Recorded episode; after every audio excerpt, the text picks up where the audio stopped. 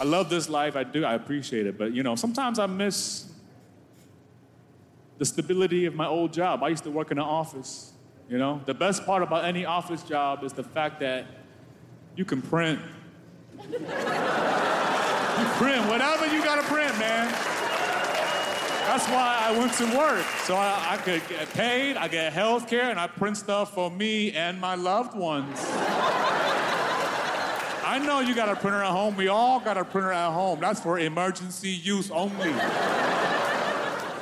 the printer at home right now, that printer is currently unplugged. It's dusty. It only has cyan. All your documents come out blue. Oh, you an architect?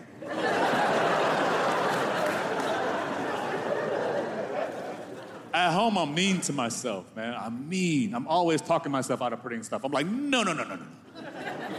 You gonna memorize that.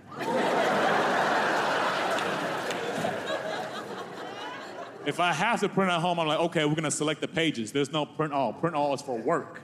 at home, we select pages. Double-sided. Grayscale. Lightest setting possible. When it comes out, it better be invisible.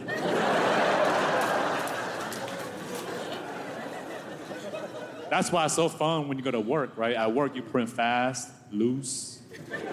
You show up trigger happy. You ready to control P all day. You might not make the kind of money to live the life you dream of, but you can certainly print like you do.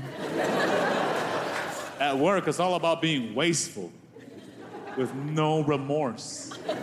You don't feel a thing. You don't feel a thing. Have you ever thrown away documents that you just printed? You just click print all. It just came out. It's a fresh little stack. Have you ever thrown away warm paper?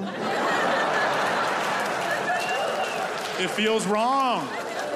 Feels like maybe you should wait for it to cool down before you throw it in the garbage. It just got here. Let it live a little bit.